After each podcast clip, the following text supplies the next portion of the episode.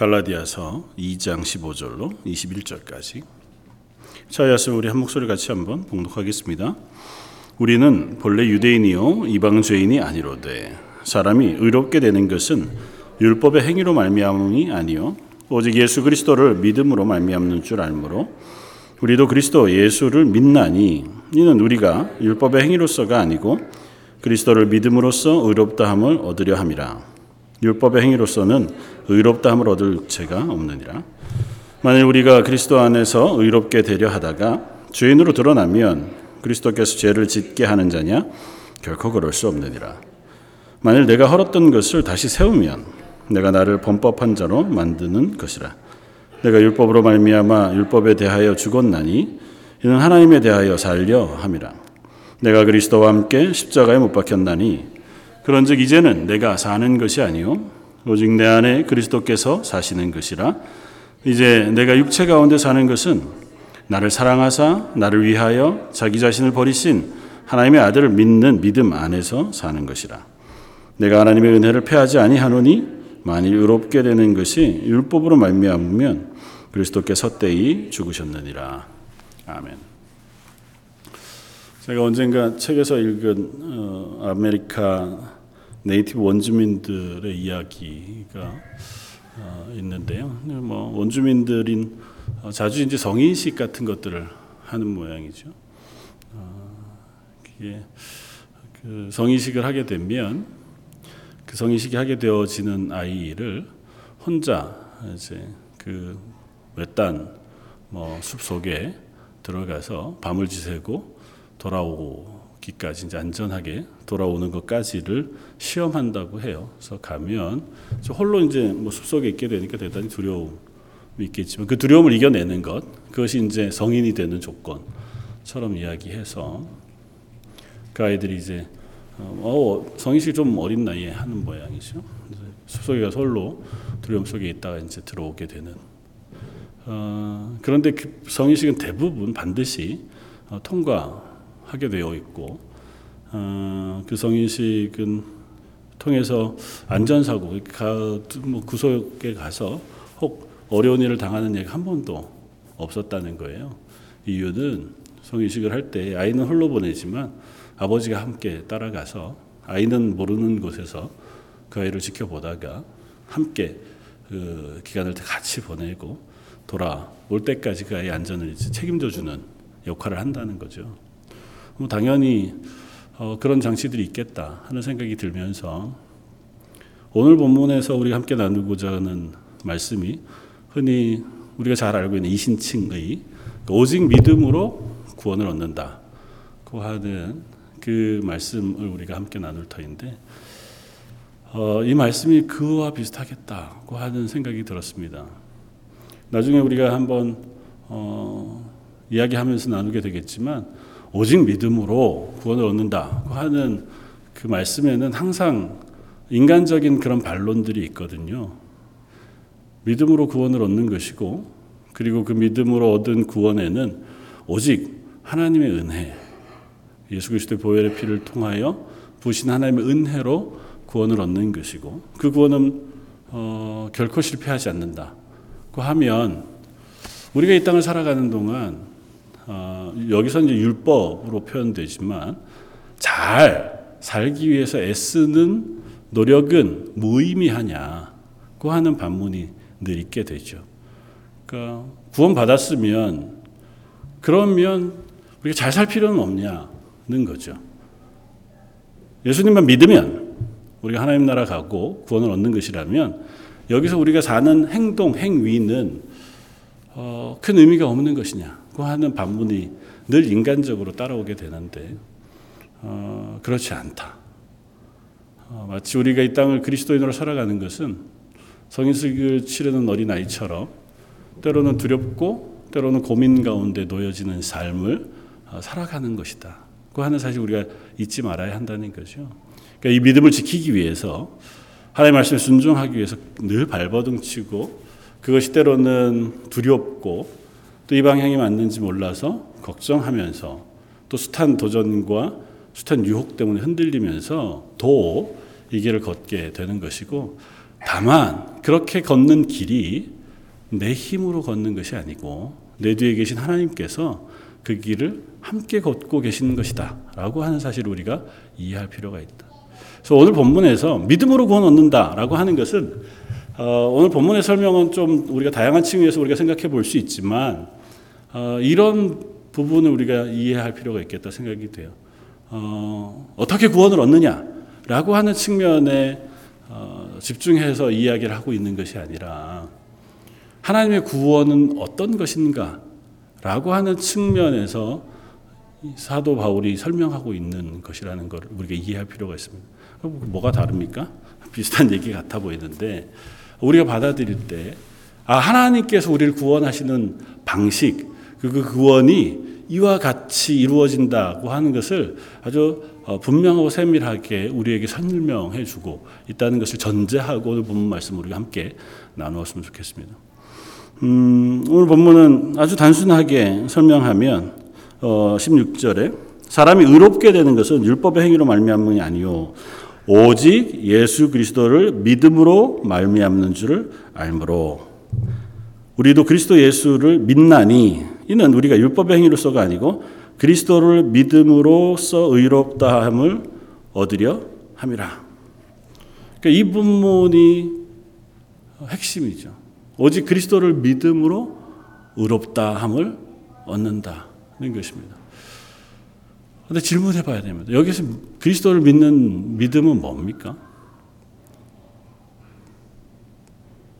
사도 바울이 이야기하는 우리가 의롭다함을 얻는 믿음은 어떤 건가요? 이게 늘 우리가 고민이잖아요. 아니면 어, 이런 거에 대해서는 크게 생각해 보지 않나요? 우리가 의롭다. 난 구, 구원 받았잖아요. 저희는 뭘로 구원 받았습니까? 믿음으로 구원 받았잖아요. 그 믿음이 뭐예요? 도대체 내가 구원받은 믿음이라는 것이 뭡니까? 너의 믿음을 나에게 증명해 봐라.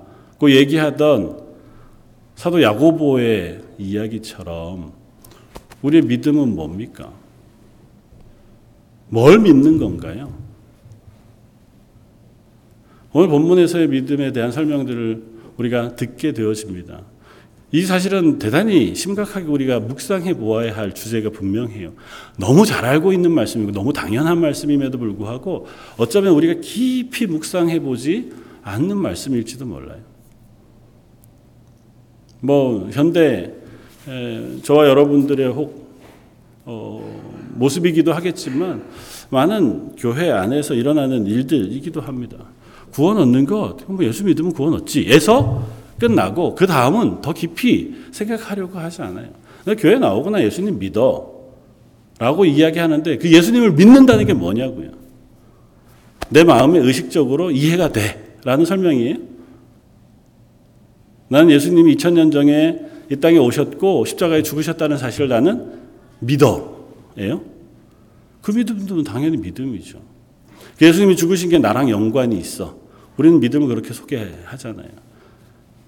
그럼에도 불구하고 믿음으로 구원 얻는다는 것에 대한 믿음에 대한 고민이 우리들에게 있어야 한다는 거죠. 왜냐하면 하박국 선지자가 이야기한 것처럼 오직 의인은 믿음으로 말미암아 산다. 그 고백했을 때 이 말이 마치 덧치된 것 같거든요. 우리는 믿음으로 구원을 얻는다고 표현하고 믿음으로 의롭다 하심을 얻는다고 표현하는데 선지자는 의인은 그러니까 구원받은 사람은 믿음으로만 산다고 또 선언하거든요. 그렇다면 우리가 구원받은 그리스도인이라면 우리가 믿는 믿음, 의지해서 살아가는 믿음이라고 하는 것이 무엇인가에 대해서 끊임없이 우리가 묵상해 볼 필요가 있다는 거죠. 첫 번째 전제는 이것입니다. 어, 하나님은 의로우시고 우리는 의롭지 않다는 것입니다. 아담과 하와가 범죄한 이후로부터 이 땅에 사는 모든 인간은 스스로 의로울 수 없다고 하는 것이 성경의 선언, 선언입니다. 의인은 없나니 하나도 없으며. 아유, 왜 그렇습니까? 우리는 얼마나 잘 살았는데. 대중, 개 중에는 저는 아니지만 제가 아는 옛날 위인들 가운데, 그 한국에서 제가 중고등부 아이들 가르칠 때 보면 아 그러면 신사임당도 이순신 장군도 다 지옥 갔으면 이렇게 묻거든요. 그 사람들 참 위인이고 대단히 잘 산 사람들 아닙니까? 그보다 더 착한 사람들도 있었을 거 아니에요. 누구 말대로 하나도 남들한테 나쁜 일 안 하고 산 사람들이 있었을 거 아니에요. 그보다 조금 더 가면 어디까지 질문을 갑니까?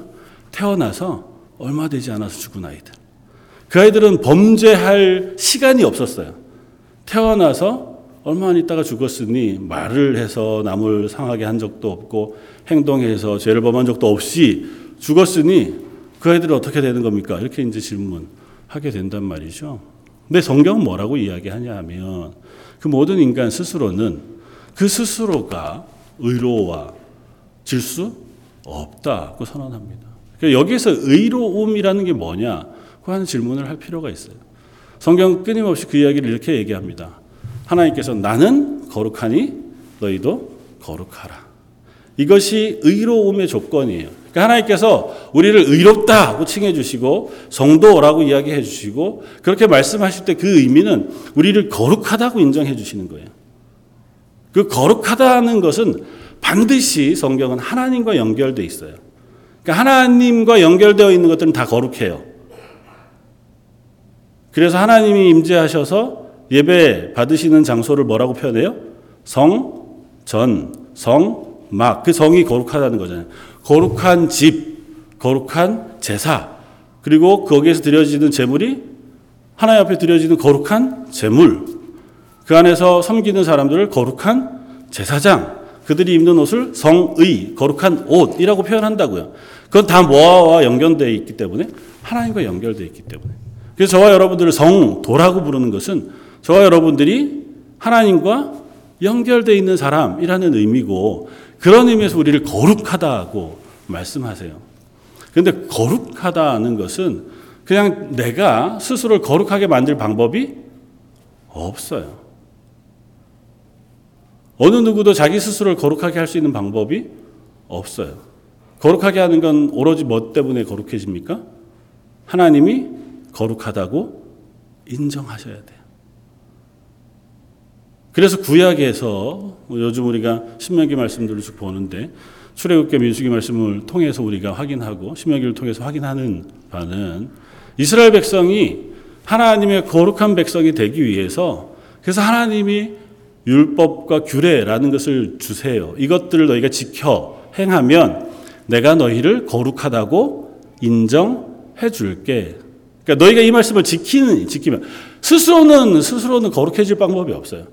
인간은 태어나면서부터 죄의 욕심, 죄의 욕망을 가지고 태어나는 존재이기 때문에 스스로 그 모든 걸 제거해서 하나님을 만나러 갈 만한 자격이 없어요. 그러니까 거룩하다는 건 아주 단순하게 얘기하면 하나님 계신 앞에 갈 수 있다는 거예요. 그러니까 하나님과 만날 수 있다는 거고 하나님과 관계를 맺을 수 있는 사람이 된다는 거거든요.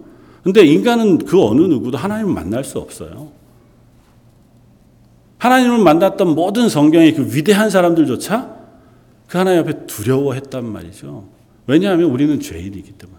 태어나면서부터 죄의 어, 본성이라는 걸 가지고 있기 때문에. 그럼 그런 사람이 하나님을 만나기 위해서는 어떻게 해요? 하나님이 허락해 주셔야 돼요. 내가 너희를 만나 줄 수 있도록 너희를 거룩하다고 인정해 주셔야 하는데 그 조건이 구약에서는 율법이었단 말이죠. 그것들을 너희가 지켜 행하면 내가 너희를 거룩한 백성으로 인정하고 내가 너희와 동행하며 너희의 하나님이 되고 너희는 내 백성이 될 것이다. 그런데 오늘 본문에서 사도 바울은 뭐라고 얘기한다고요? 율법으로 의롭다 함을 얻을 육체가 없다고 선언해요. 그건 이스라엘 역사가 증명하는 바예요. 이스라엘 역사 속에서 하나님이 명하신 율법을 너무 완전하게 지켜서 하나님 앞에 의롭다고 인정을 받은 사람이 없었습니다. 가장 신실했던 왕이었던 다윗도 범죄했었고 하나님 앞에 지혜로운 왕으로 하나님의 놀라운 은사와 은혜를 입었던 솔로몬도 실패했었습니다. 여호수아도 여로보암도 성경 안에 나오는 숱한 위대한 왕들, 믿음의 왕이었던 히스기야도 요시야도 동일하게 하나님 앞에서 실패한 경험들을 가지고 있습니다. 그러니까 그들 역시 하나님 앞에 신실하고자 애썼지만 그들 스스로가 거룩해질 방법은 없었어요.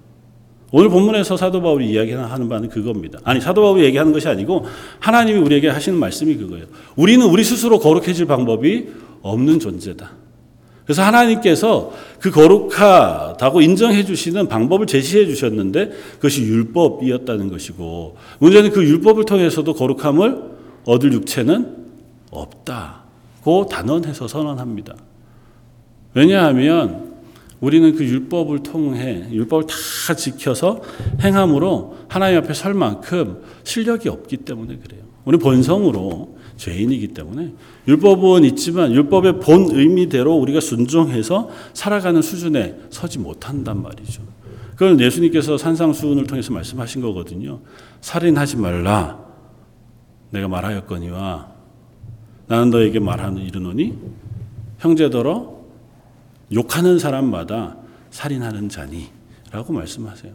그러니까 살인하지 말라는 문구가 중요한 게 아니고 그 문구 안에 담겨져 있는 하나님의 명령이 중요한데 그건 뭐냐 하면 하나님이 만드신 형제 그를 향해서 저주하지 말고 그를 하나님과 동일하게 너와 동일한 사람으로 인정하여 서로 존중하고 사랑하라는 거거든요. 근데 그걸 하지 않으면 그 사람을 내가 때려서 죽이지 않는다 하더라도 죽이는 것과 동일한 죄를 범한다는 것입니다. 마치 욕하고 저주하고 미워하는 것만으로도 그렇게 한다는 거예요. 그러니 이 율법의 말씀들을 다 지켜서 거룩함을 유지할 만한 육체가 없는 거죠. 근데 오늘 이 갈라디아서를 쓰면서 사도 바울이 아주 집중적으로 고민하면서 문제 제기를 하고 이 교회들에게 얘기하고 싶은 게 뭐예요? 예수님의 십자가로 너희는 구원을 얻는다는 복음을 전하고 갔는데 유대로부터 거짓 선생들이 들어왔어요. 그러면서 교인들한테 뭐라고 얘기해요? 예수 믿고 구원 얻는 것도 중요하지만 구원 얻은 너희가 율법을 지키고 할례를 행해야 완전한 성도가 된다는 거예요. 이방인이잖아. 우리는 유대인이야. 태어날 때부터 유대인이어서 하나님의 약속을 가지고 태어나 할례를 행했고 하나님의 약속에 근거해서 율법을 지키려고 애써 왔어. 그러다가 예수님을 믿었으니 우리의 구원은 완전하지만 니네는 하나님도 모르고 살았잖아. 그러다가 율법도 없이 살다가 이제 예수님을 믿고 구원을 얻었으니 그걸로만 부족하고 거기에 뭘 더 해야 된다고요? 너희의 노력이 필요해. 살례도 행하고 율법을 지켜서 행하는 열심도 필요해. 듣고 보니 그럴 듯 하거든요. 그래서 모든 교회가 거기에 흔들렸단 말이에요. 그래서 사도 바울이 거기에다 편지하는 거예요. 그렇지 않다는 겁니다. 다른 복음은 없다. 예수 그리스도를 믿음으로 구원 얻는 이 복음 외에 다른 복음은 없다. 그러면서 오늘 본문의 이야기를 하는 겁니다. 15절에 뭐라고 얘기합니까? 우리는 본래 유대인이요 이방 죄인이 아니로되 이게 보통 유대인들이 하는 얘기예요. 우리는 유대인이고 이방 죄인이 아니에요. 우리는 하나님의 약속 안에 있는 사람들이고 율법을 지키는 사람들인데 율법 모르는 저 죄인들하고 우리는 달라요. 그러니 그 사람들이 구원 얻기 위해서는 율법을 지키는 우리 쪽으로 와야 돼. 라고 이야기하는 것이 이 거짓 선생들의 이야기란 말이죠. 16절에 뭐라고 얘기합니까? 아니로되 우리가 유대인이긴 하지만 우리가 의롭게 되는 것은 율법의 행위로 말미암은 것이 아니에요. 율법을 지켜서 의로운 유대인이라고 소개하는 우리지만 그렇다고 해서 우리가 의롭게 되는 걸 율법을 지켜서 의롭게 되는 것이 아니라 뭐 때문에요? 오직 예수 그리스도를 믿음으로 말미암는 줄을 우리가 안다. 이것이 예수님이 가르치신 복음의 핵심이다. 율법을 지켜서 의로움을 얻을 사람은 아무도 없다. 그래서 예수님께서 오신 것 아니냐. 예수님이 오셔서 우리를 대신하여 우리의 죄를 지시고 죽으심으로 말미암아 그 피를 우리에게 부어 주심으로 우리가 의롭다 하심을 얻은 것이다. 그러므로 예수님을 의지하여 의롭다 하심을 얻는 것 외에 다른 방법으로는 우리가 의롭다 하심을 얻을 방법이 없다. 라고 하는 선언을 다시 한번 하는 거예요. 그러니까 너희들이 착각하지 말아라. 예수님의 복음 외에 우리가 의롭다 하심, 그러니까 구원 얻을 방법은 없다. 그것에 뭘 더 할 수도 없고 그것에 뭘 뺄 수도 없다. 오로지 한 가지. 예수 그리스도를 믿는 믿음으로 우리가 구원을 얻는 것이다. 사실은 어, 기독교 복음의 핵심이에요. 이것이 사실은 제일 중요하고 이 핵심이 너무너무 우리들에게 어, 중요합니다. 이게 이 핵심이 흔들리면 이 진리에 반하는 어떤 것도 우리는 복음으로 믿음으로 받아들일 수 없습니다. 다른 것들은 어, 뭐 양보하는 건 아니지만 조금 다른 것들이 있을 수 있는지 모르겠어요. 그러나 이것만은 안 돼요. 그러니까 구원은 오로지 예수 그리스도의 십자가를 의지하여 그 십자가의 보혈로 죄 사함을 받음으로 얻는 구원 이것 외에는 다른 것이 없습니다. 그래서 이거에 뭘 더해서 안 돼요. 그거에 뭘 더하는 게 사실은 천주교에서도 많이 하는 거거든요. 그 구원을 얻기 위해서는 예수 그리스도 십자가의 복음 위에 뭘 더해야 된다고요? 선행이란 걸 더해야 된다고. 착하게 살아야 돼요. 그게 마치 율법을 지키는 것과 비슷하거든요. 그럴듯해 보여요. 예수님을 믿고 나면 당연히 우리가 의롭다 함을 받았으니 의롭게 사는 사람으로 변화돼야 되잖아요. 그래서 그 의롭게 살기 위해서 우리가 애써 수고하는 것이 필요해요. 라고 얘기하는 거예요. 이렇게 얘기하면 어떻습니까? 보통은 아멘 하죠. 그리고 거짓이 아닙니다. 그건 맞아요. 그럼에도 불구하고 여기에는 우리 조심할 것이 있어요. 그래서 내가 선행이 없으면 구원을 못 받느냐? 그렇지 않습니다. 구원은 오로지 예수 그리스도의 십자가로만 받아요. 그러나 그러면 십자가로 구원받으니 나의 선행은 상관없습니까? 라고 가서는 안 돼요. 그것이 오늘 본문의 얘기. 우리가 늘 고민하는 얘기. 이, 이 말씀의 핵심은 그것입니다. 우리는 그리스도 안에서 의롭게 된다는 것이고 그래서 우리가 잘 아는 20절 말씀을 이렇게 표현합니다. 내가 그리스도와 함께 십자가에 못 박혔나니 그런즉 이제 내가 사는 것이 아니요 오직 내 안에 그리스도께서 사시는 것이라. 이제 내가 육체 가운데 사는 것은 나를 사랑하사 나를 위하여 자기 자신을 버리신 하나님의 아들을 믿는 믿음 안에서 사는 것이라. 이 고백이 사실은 대단히 우리가 잘 알고 있는 고백이고 대단히 감동적인 고백임에도 불구하고 이 고백 안에 담겨져 있는 어, 고백을 우리가 조금 더 깊이 묵상할 필요가 있습니다. 여기에서 표현하는 것은 뭡니까? 내가 예수 그리스도와 함께 십자가에 못 박혔다고 표현하는 그 십자가에 못 박히는 뭐예요? 앞서 얘기하는 19절이에요. 내가 율법으로 말미암아 율법에 대하여 죽었나니예요. 내가 십자가에 못 박혀 죽은 것은 내가 내 힘으로 구원 얻기 위해서 노력했던 율법으로 살려고 했던 그 삶이 십자가에 못 박힌 거예요. 물론 죄인인 나의 죄가 함께 십자가에 못 박힌 거죠. 그것으로 그 노력하던 아니 노력이라고 하는 것을 통해서 구원 얻는 그것은 우리들에게 사라져요. 그리고 이제는 우리는 뭘로 살아요? 예수 그리스도로 살아요. 예수 그리스도께서 내 안에 들어와서 내 삶이 예수 그리스도의 삶으로 변화되어진다고 고백하는 거예요. 근데 이게 참 어렵잖아요. 우리들 안에 예수님이 들어와 계십니까?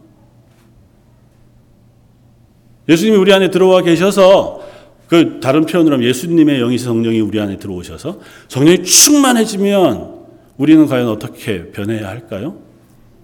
거룩해져야죠. 성령이 충만하면. 그러면 우리가 말도 실수 안 하고 살아가는데 참, 참 오래 참고 인자하고 평안하면서 그렇게 살아가야 될 것 같잖아요. 근데 우리는 그게 아니에요. 나는 예수와 함께 십자가에 못 박히고 이제는 나는 내 안에 예수 그리스도께서 살아계십니다라고 고백하는데 정작 내 삶은 아직 육체 가운데 있어요. 사도 바울도 그 고백을 해요. 내가 아직도 육체 가운데 있어요. 우리가 사는 삶은 구원 받았다고 해서 하나님의 나라에서 사는 것처럼 단숨에 변하지 않아요.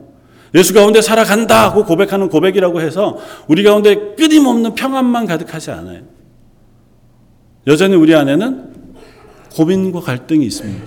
왜냐하면 아직 우리가 육체 가운데 있거든요. 그러나 우리가 하나 잊지 말아야 할 것은 내가 여전히 육체 가운데 있다고 해서 우리의 구원이 흔들리지 는 않습니다. 우리는 육체 가운데 살아가기 때문에 여전히 고민과 갈등 속에 있어요. 어떤 목사님은 그렇게 설명하더라고요. 뭐 단순하게 수요일 저녁에 예배를 나오셨으니까 수요일 저녁이 되면 7시 예배를 가야 되는데 저녁을 먹다가 보니 좀 피곤하고 아, 이번 주 수요일은 그냥 집에서 쉴까? 하는 마음을 갖다가 그래도 억지로 아 가야지 이러고 이제 나온단 말이죠.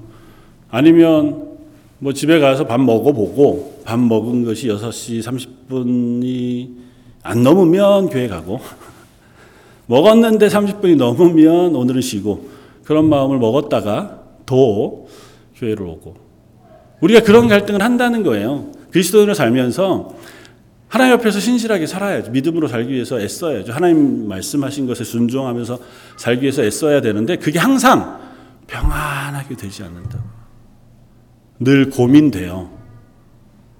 또 때로는 흔들리기도 합니다. 갈등돼요. 그러나 그런 우리를 포기하지 않으시고 끝까지 하나님 나라까지 끌고 가시겠다고 하는 것이 하나님의 구원의 선언이에요. 그 말씀이 20절의 말씀이라는 거예요. 다시 한번 보겠습니다. 내가 그리스도와 함께 십자가에 못 박혔나니 그런즉 이제는 내가 사는 것이 아니요 오직 내 안에 그리스도께서 사시는 것이다. 더 이상은 내 힘으로 이 삶을 살아가지 않아요. 내 안에 계신 예수 그리스도를 의지해서 믿음의 삶을 사는 거예요. 그런데 예수 그리스도 안에서 사는 건 다른 게 아니에요. 하나님께서 우리를 도우시는 그 도우심 가운데 사는 것이 우리는 그 하나님을 의지해서 살아가는 거예요. 기도하며 하나님 도와주십시오. 너무 힘듭니다. 아, 믿음으로 살아가려니 제 속에 너무 답답한 게 많습니다. 하나님, 이건 제가 어떻게 해야 되죠? 너무너무 갈등됩니다. 하는 고백과 기도를 계속해 가면서 그 하나님과 연결되어 살아가는 거예요. 그렇게 살아가면 이제 내가 육체 가운데는 살지만 나를 사랑하사 나를 위하여 자기 자신을 버르신 하나님의 아들을 믿는 믿음 가운데서 살아가는 거예요. 육체 가운데는 살아요.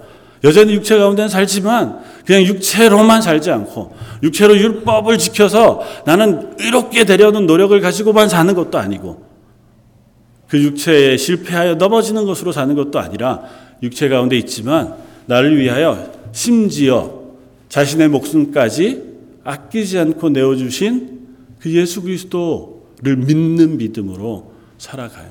그분을 믿는다는 건 어떤 거냐 하면 그 하나님은 나를 구원하기 위하여 예수님까지도 아끼시지 않고 십자가에 매어 달릴 만큼 나를 사랑하신 분이고 그 사랑하신 하나님이 나를 구원하셨다는 사실을 믿는 것이고 그 하나님이 나의 하나님이라는 사실을 믿는 거예요.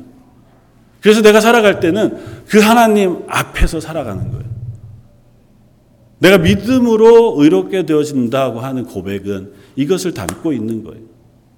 믿음으로 구원을 얻었다고 하는 그 믿음은 이 하나님을 믿는 것이고 하나님의 구원을 믿는 것이고 그 하나님의 구원이 마치 가장 사랑하는 아들 예수 그리스도를 날 위하여 십자가에 죽이실까지 해서라도 나를 구원하시고자 하는 하나님의 그 구원을 믿는 믿음으로 사는 거예요. 그러면 어떻게 될 수 있습니까? 내가 살아가다가 낙심할 만한 상황을 만나도 낙심은 되죠. 속도 상하고 가끔은 아무것도 하기 싫고 예배 드리는 것도 너무 힘들 만한 일들도 있을 수 있죠. 그래도 그 가운데서도 뭘 우리가 기억해낼 수 있냐 하면 그래도 하나님은 여전히 나를 사랑하시고 구원하셔서 지금 있는 이런 자리에 있는 나를 끝까지 하나님의 나라까지 이끌고 가시는 분이시지를 믿게 되는 거예요. 그럼 어떻게 해요? 낙심했다가도 아주 넘어지지 않아요. 시험을 당하지만 아주 실패하지 않아요. 그러나 분명한 것은 이 실패하지 않는 하나님의 구원이 우리에게 부어졌다는 사실과 동, 동시에 그 구원받은 우리임에도 불구하고 우리는 아직도 육체 가운데 있다는 것입니다. 그래서 누군가는 구원의 확실함을 이런 식으로 어, 표현해요. 예수님께서 비유하신 것처럼 마치 반석 위에 지은 집. 근데 이 집이 정말 튼튼한 그리고 잘 지어진 것은 그 집에 비바람이 몰아치지 않기 때문에 잘 지은 걸까요? 잘 지어진 걸 확인하는 건 언제예요? 비바람이 몰아칠 때예요. 그러니까 하나님이 우리를 믿음으로 구원하셔서 그 구원 위에 반드시 세워 놓으셨다고 해서 비바람이 안 치는 건 아니에요. 치기는 쳐요. 그러나 그 비바람이 우리를 넘어뜨리지 못해요. 우리가 믿음으로 산다는 건 그 하나님을 붙들고 사는 거예요. 가끔 실패하기도 하고 넘어지기도 하고 낙심하기도 하고 흔들리기도 하지만 그런 과정을 지나가면서도 뭘 놓치지 않는다고요? 하나님을 향한 신뢰와 믿음을 놓치지 않고 살아가는 것이라고요. 그건 우리가 붙잡는 게 아니고 하나님이 우리를 붙잡으시는 거라고요. 이스라엘의 40년 광야 생활을 우리가 보면 알잖아요. 이스라엘이 하나님을 붙들고 간 길이 아니었습니다. 하나님이 이스라엘을 붙들고 가신 길이에요. 그들은 실패하기도 하고 넘어지기도 하고 하나님을 원망하기도 하고 다시 애굽으로 돌아가야 되겠다고 이야기했던 적이 한두 번이 아니잖아요. 그 모든 시간 동안 하나님께서 애굽을 출발하던 그 시간부터 요단을 건너 가나안 들어가는 그 시간까지 불기둥으로 구름 기둥으로 그들 가운데 임재해 계셨고 한 번도 떠나지 않으셨습니다.